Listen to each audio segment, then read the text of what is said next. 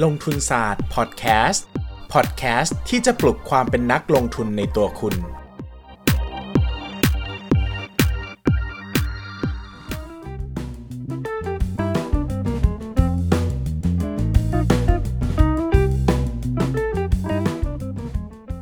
สวัสดีครับ ยินดีต้อนรับเข้าสู่รายการลงทุนศาสตร์พอดแคสต์รายการที่จะชวนทุกคนมาพัฒนาความรู้ด้านการเงินและการลงทุนไปด้วยกัน หลังจากที่ episode ที่แล้วนะครับเราพูดคุยกันด้วยเรื่องกองทุนรวมอสังหาริมทรัพย์ไปแล้ว วันนี้ผมขอหยิบกองทุนรวมอสังหาริมทรัพย์ที่น่าสนใจมาพูดคุยกันบ้าง ก่อนอื่นนะครับ ขอออกตัวก่อนสำหรับวันนี้ว่าวันนี้ไม่ได้เป็น content โฆษณา หรือว่าผมไม่ได้ถือสินทรัพย์เหล่านี้อยู่อยู่แต่เป็นอย่างใดนะครับ เพียงแต่จะมาเล่าข้อมูล กองทุนรวมที่ผมคิดว่าผมมีความสนใจแล้วก็ชอบให้ทุกคนฟังนะครับ เพราะว่าเผื่อที่หลายคนจะนำกองทุนรวมเหล่านี้ไปแกะหรือไปหาข้อมูลเพิ่มเติมได้นะครับ เพื่อที่จะนำไปใช้ในการเลือกลงทุนได้ในอนาคต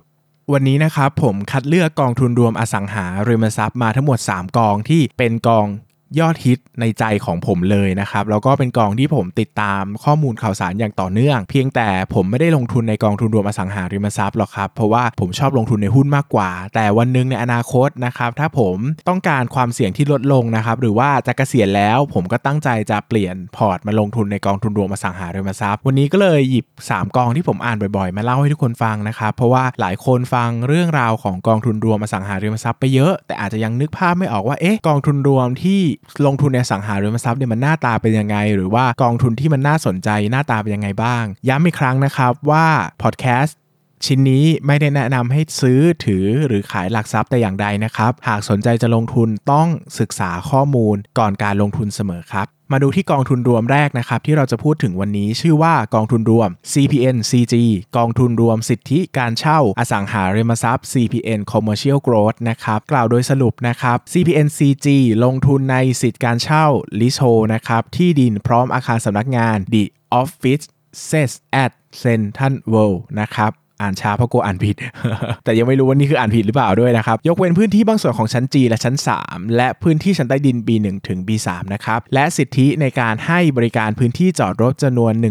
1,271 คัน รวมถึงการซื้อทรัพย์สินที่เกี่ยวข้องและสิทธิการเช่าดังกล่าว ผู้ถือหุ้นใหญ่ของกองทุนรวมนี้เป็นใครไปไม่ได้นะครับ นอกจากบริษัทเซ็นทรัลพัฒนาจำกัดมหาชน หรือ CPN ที่เรารู้จักกันนั่นเองนะครับ สรุปง่ายๆก็คือ CPN CG เนี่ยเป็นกองทุนรวมที่ลงทุนในตัวตึกออฟฟิศ ของ Central World นะครับก็เป็นตึกที่จะมีคนไปเช่าพื้นที่อยู่นะครับ CNCG เนี่ยมีจุดเด่นนะครับก็คือเป็น1นะครับคือผมก็จะเล่าในส่วนของที่ผม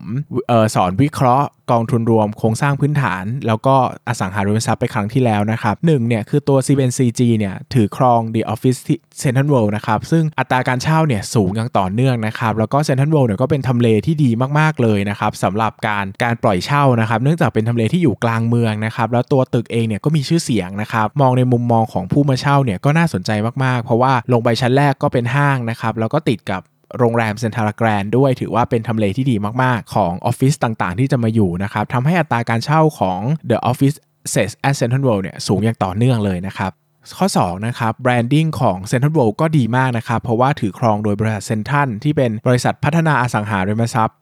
เกี่ยวกับห้างสรรพสินค้าเนี่ยอันดับหนึ่งของประเทศไทยเลยนะครับแต่ข้อเสียก็คือข้อที่3นะครับพูดถึงการกระจายความเสี่ยงเนี่ยจริง ๆ แล้วตัวตึกเนี่ยมันเกาะความเสี่ยงอยู่ที่ที่เดียวนะครับก็คือตึกออฟฟิศของ Central World ดังนั้นถ้าเกิดเหตุการณ์ความปัญหาอะไรขึ้นมานะครับ ยกตัวอย่างเช่นไฟไหม้น้ำท่วมนะครับ การ การก่อเหตุก่อการร้ายต่างๆนะครับโรคระบาดที่เกี่ยวข้องกับพื้นที่บริเวณนี้นะครับก็จะทำให้อสังหาริมทรัพย์นี้อาจจะมีความผันผวนสูงได้นะครับดังนั้นเนี่ยกองนี้ผมก็ชอบเนอะแต่ก็ขีดเส้นใต้ไว้ว่าไม่แนะนำให้ซื้อกองเดียวนะครับเพราะว่ามันค่อนข้างกระจุกตัวทีเดียวเลย ใครสนใจก็ลองกระจายความเสี่ยงดูนะครับขีดเส้นใต้ว่าอันนี้เป็นอาคารออฟฟิศนะครับเพียงแต่เป็นเป็นอาคารออฟฟิศที่อยู่ติดกับห้างนะครับแต่ไม่ใช่เป็นตัวของตัวห้างเซ็นทรัลเวิลด์นะครับโอเค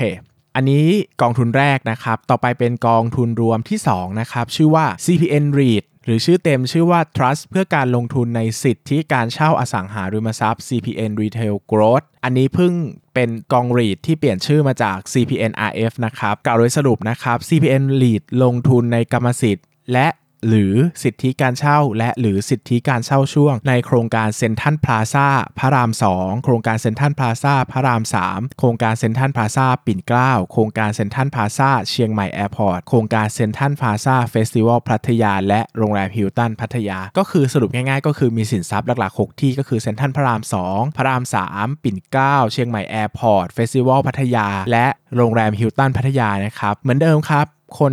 ถือหุ้นใหญ่ก็เป็นใครไปไม่ได้นอกจากกลุ่มเซ็นทรัลพัฒนาหรือ CPN เจ้าของโครงการ C เอ่อเซ็นทรัลเหล่านี้นี่เองนะครับจุดนี้นะครับกลับมาดูที่ข้อแรกที่เราคุยกันก็คือเรื่องของพื้นที่การเช่านะครับตรงนี้ผมค่อนข้างจะชอบตัวที่เป็นห้างก็คือพระราม 2 พระราม 3 ปิ่นเกล้า เชียงใหม่แอร์พอร์ตแล้วก็เฟสติวัลพัทยานะครับเนื่องจากห้างเซ็นทรัลเนี่ยเป็นห้างที่มีชื่อเสียงมาก แล้วก็อัตราการเช่าเนี่ยสูงอย่างต่อเนื่องอยู่แล้วนะครับผมไม่ค่อยห่วงหรอกว่า CPN จะมีการเช่ายังไง เพราะว่าผมเชื่อ ใน branding CPN ระดับหนึ่งว่า ไม่ค่อยมีพื้นที่ว่างนาน จะมีคนต่อคิวเข้าตลอดนะครับ แต่ส่วนที่ผมไม่ค่อยหมายถึงว่าในจุดที่ผมไม่ได้ชอบเท่าไหร่ก็คือโรงแรมฮิลตันพัทยา ผมไม่ได้บอกว่าโรงแรมฮิลตันพัทยาไม่ดีนะครับ แต่ธุรกิจโรงแรมเนี่ยมันมี seasonal ของตัวเอง หรือว่ามีฤดูกาลของตัวเองที่เป็น high season low season อย่างเงี้ยนะครับดังนั้นเนี่ยการหารายได้จากโรงแรมเนี่ยบางทีมันก็อาจจะไม่นิ่งเท่าไหร่นะครับผมก็ก็ชอบในส่วนของห้างมากกว่า แต่ด้วยกองทุนเนี้ยมันเป็นกองทุนที่ถือห้างเป็นหลัก ดังนั้นเนี่ยมันก็ไม่ได้เขาเรียกว่าไม่ได้ อิงน้ำหนักไปกับโรงแรมเท่าไหร่นะครับแบรนดิ้งหรือข้อที่ 2 ที่คุยกันก็เซนทันก็มีชื่อเสียงอยู่แล้ว ผมก็ไม่ห่วงนะครับเพราะว่าตัวเครือธุรกิจก็ค่อนข้างใหญ่มากทีเดียว สุดท้ายนะครับการกระจายความเสี่ยงของสินทรัพย์ก็ค่อนข้างโอเคเลยนะครับมีถึง 6 ทรัพย์สินใหญ่ ๆ ด้วยการอยู่ในกองทุนเดียวนะครับดังนั้นเนี่ยก็เป็นอีกกองหนึ่งที่ผมมองภาพว่าจริง ๆ แล้วจะจะให้ถือกองเดียวก็ไม่ไหวนะครับแต่ถ้าจะถือกองเดียวก็ไม่ได้แย่ขนาดนั้นนะครับหมายถึงว่าถ้ามีให้เลือก 2 อันระหว่าง CPN REIT กับ CPN CPN CG อย่างเงี้ยสมมติเรามีเงินเดือนละพันแล้วคงซื้อได้แค่กองเดียวเงี้ยผมก็แนะนำ CPN REIT มากกว่า เพราะว่ามันกระจายความเสี่ยงได้ดีกว่านะครับ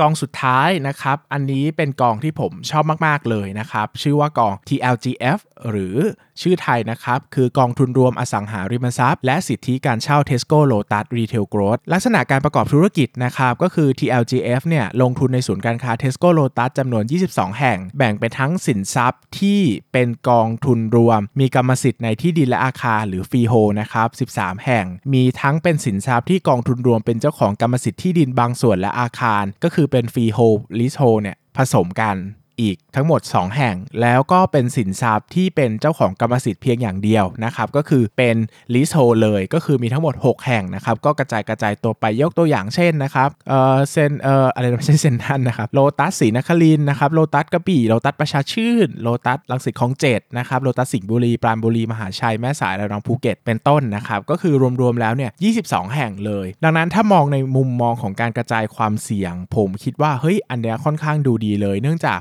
มันมีสินถือสินทรัพย์ค่อนข้างเยอะนะครับ แล้วก็มีการกระจายความเสี่ยงในตัวสินทรัพย์เองเนี่ยค่อนข้างจะดูดีอยู่แล้ว ส่วนเรื่องของอัตราการเช่าผมก็ยังค่อนข้างไว้ใจแบรนด์ Tesco Lotus นะครับ เพราะว่าเป็นห้างเนี่ยส่วนใหญ่อัตราการเช่ามักจะไม่ค่อยว่างอยู่แล้วแหละ มักจะดีกว่าพวก สินทรัพย์เพื่อเช่าอย่างอื่น เช่น คลัง หรือว่าบ้านเพื่อที่อยู่อาศัยคอนโดเพื่ออยู่ที่อยู่อาศัย หรือว่าโครงการโครงสร้างพื้นฐานต่างๆนะครับผมว่าตัวห้างสรรพสินค้าเนี่ยดูมีวี่แววความสามารถในการขึ้นราคา แล้วก็อัตราการเช่าสูงกว่ามากๆนะครับอีกข้อหนึ่งก็คือเรื่อง branding อันนี้ผมก็ไม่ห่วงเหมือนกันเพราะว่า Tesco Lotus ก็ถือว่าเป็นห้างสรรพสินค้า หรือว่าเป็นไฮเปอร์มาร์เก็ตซูเปอร์มาร์เก็ตชื่อดังของประเทศไทยนะครับก็ไม่ได้ดูมีความเสี่ยงเท่าใดนักนะครับ ช่วงนี้กองทุนรวมทั้ง 3 ตัวนี้ก็ตกลงมาเยอะนะครับเพราะว่าความจริงตัวที่ตกลงมาเยอะก็จะมี CPNCG นะครับกับ TLGF เดตัวนี้ก็ 2 ตัวนี้ก็ตกลงมาเยอะนะครับก็ส่วนหนึ่งก็เป็นมาจากตลาดด้วยนะครับเพราะว่าช่วงนี้ตลาดหุ้นไม่ดีนะครับก็มีความผันผวนอยู่ แล้วก็กองทุนรวมพวกนี้เนี่ยซื้อขายผ่านตลาดหุ้นด้วยนะครับเพราะว่าต้องใช้ตลาดรองในการซื้อขาย ราคาก็ผันผวนหน่อยนะครับดังนั้นใครถือก็ ต้องทำความเข้าใจเนอะว่าจริง ๆ ตลาดหุ้นมันผันผวน เพราะว่าราคามันผันผวน เพราะว่าตลาดหุ้นมันผันผวน หรือว่าตัวสินทรัพย์มันมีปัญหาจริง ๆ นะครับ ดังนั้นเนี่ยก็สามารถที่จะศึกษาแล้วก็นำไปต่อยอดกันได้นะครับ ใครสนใจลงทุนในตลาดหลักทรัพย์ไม่ใช่ลงทุนอะใครสนใจลงทุนในกองทุนรวมอสังหาริมทรัพย์แหมมันลงมันลงท้ายด้วยทรัพย์เหมือนกันนะครับมันก็เลยพูดผิดก็อย่าลืมที่จะ เอา 3 ตัวนี้ไปศึกษากันดูนะครับ แต่จะซื้อไม่ซื้ออันนี้แล้วแต่นะครับ เพราะว่าหยิบมาเล่าเฉยๆเผื่อบางคนสนใจลงทุนแต่ไม่มีไอเดียเลย นั่งอ่านทุกตัวไม่ไหวก็เอาตัว top ๆไปก่อนละกันนะครับ เพราะว่าพอดีกองทุนรวมอสังหาริมทรัพย์เนี่ยมันไม่มีดัชนีแบบ SET fifty อะไรเงี้ยให้เลือกตัวใหญ่ๆไปอ่านได้เนาะมันก็ต้องบางทีอาจจะต้องมีคนไกด์ให้นิดนึงนะครับก็ให้ภาพประมาณนี้ละกันนะครับต่อไปนะผมขอตอบคำถามข้อหนึ่งนะครับ อันนี้ผมก็ไม่มั่นใจก็ถ้าตอบซ้ำก็ขอโทษด้วยนะครับ เพราะว่าบางทีผมก็อัดแล้วผมก็งงงๆเบอร์เบอร์นะครับ ผมเป็นคนไม่ค่อยมีสมองเท่าไหร่นะครับ ก็จะค่อนข้างทำอะไรไม่ค่อยรู้เรื่องนะครับงนั้นถ้าทำอะไรผิดก็ขออภัยไว้ล่วงหน้าด้วยนะกันนะครับ คุณกันนะครับ ถามไว้ว่าเสียงโอเคมากครับ ชอบมากครับ โอ้ตัวนี้ขอบคุณมากนะครับ เป็นกำลังใจที่ดีมากเลย อยากสอบถามเพิ่มเติมว่าถ้ากระจายลงทุนในหุ้น 1 ใน 3 ซื้อเองกับกองทุนหุ้นอีก 2 ใน 3 ของเงินที่จะลงทุนในแต่ละเดือน ถือว่ากระจายความเสี่ยงมากไปจนมีกำลังซื้อแต่ละอย่างน้อยเกินไปหรือเปล่าครับ ตอบอย่างนี้นะครับว่า กระจายจนมีความสามารถในการซื้อแต่ละอันน้อยเกินไปเนี่ยไม่ใช่สิ่งที่เราต้องกังวลนะครับเพราะว่าถ้ามันเกินขั้นต่ำที่เราจะซื้อได้เนี่ยก็ถือว่าเพียงพอ สิ่งที่สำคัญคือสัดส่วนการถือลงทุนมากกว่า ว่าเรากระจายความเสี่ยงลงทุนได้เหมาะสมกับความเสี่ยงที่เรารับได้หรือเปล่า ถ้าเรารับได้ที่หุ้น 1 ใน 3 กองทุน 2 ใน 3 ผมว่าก็โอเคแล้ว ถึงแม้ว่าจะแบ่งมามันจะกลายเป็นหุ้น 500 กองทุน 1,000 บาท ก็ไม่เป็นไรครับ เพราะว่าขอแค่เกินขั้นต่ำที่จะซื้อก็โอเค มันไม่จะเป็นว่าซื้อหุ้นเดือนละ 5 บาทน้อยไป 500 บาทน้อยไปไหมไม่เกี่ยวนะครับเรามีน้อยก็ซื้อน้อยมีมากก็ซื้อมาก ตลาดหุ้นเนี่ยไม่ใช่พื้นที่ที่เราจะมาแข่งขันซึ่งกันและกันว่าใครมีเงินมากกว่ากันนะครับ เราบีด yesterday นะครับ แข่งขันกับตัวเอง เวลาดูผลตอบแทนเราดูเป็นเปอร์เซ็นต์นะครับ ไม่ดูเป็นบาท ดังนั้นเนี่ยลงทุนเท่าไหร่ก็ได้ครับ เท่าที่เรามีพอแล้วก็เหมาะสมที่จะลงสำหรับวันนี้ขอบคุณมากครับ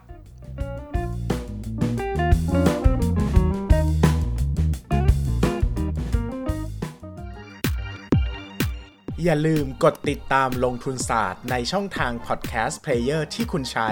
แล้วกลับมาปลุกความเป็นนักลงทุนกันใหม่ในลงทุนศาสตร์พอดแคสต์